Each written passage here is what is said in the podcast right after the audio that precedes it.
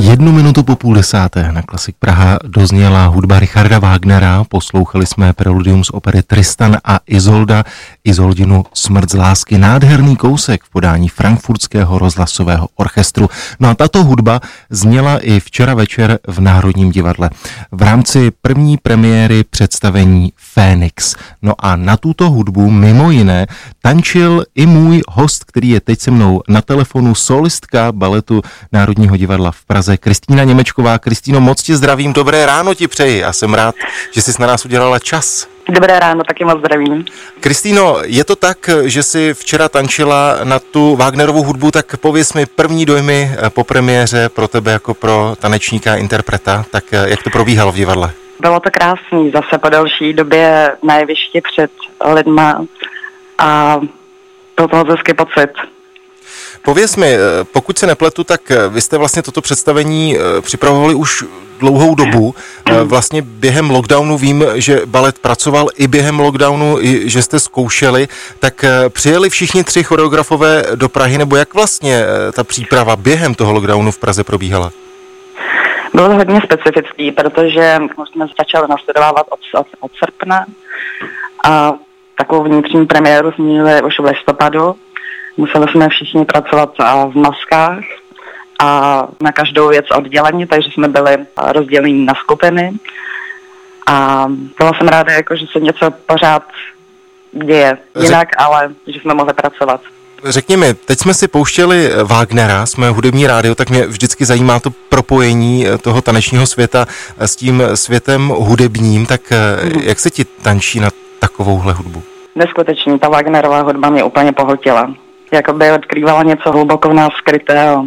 Jako kdybych cítila absolutní lásku, která až mrazí. Kristýno, choreografem byl Caetano Soto, tedy mm. právě té Izoldiny Smrti z lásky. On vlastně byl i autorem kostýmů a scény, je to tak? Komplexní umělec, tedy měl to všechno pod palcem? Ano, přesně tak. Světel, kostýmů, i vlastně používáme speciální podlahu, která se také víc leskne, víc klouže, takže jsme se na to museli naučit jinak pracovat a využít své tělo a různé možnosti. Tak mohli jsme si tak jako hrát ale opatrně. Je to velice zajímavý kus, musím doporučit divákům, aby se na nás přišli podívat. Další choreografií je Do Sole Solos, mm-hmm. choreografem je Alejandro Čerudo. No.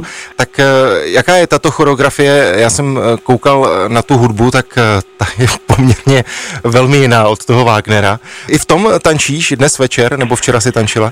Ne, včera jsem tancovala v Kajetánovi, dneska si dám dva kusy, akorát s Kajetánovou s jiným partnerem, protože bohužel kolegyně onemocněla, ale v Alejandrovi budu tancovat s Kubou Roškem.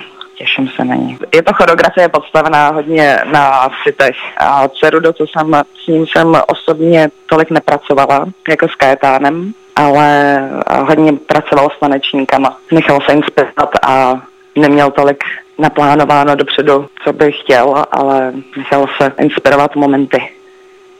Vy jste vlastně před publikem tančili poprvé v rámci vašeho zájezdu do Barcelony, kde jste dělali Labutí jezero, uh-huh. pokud se nepletu.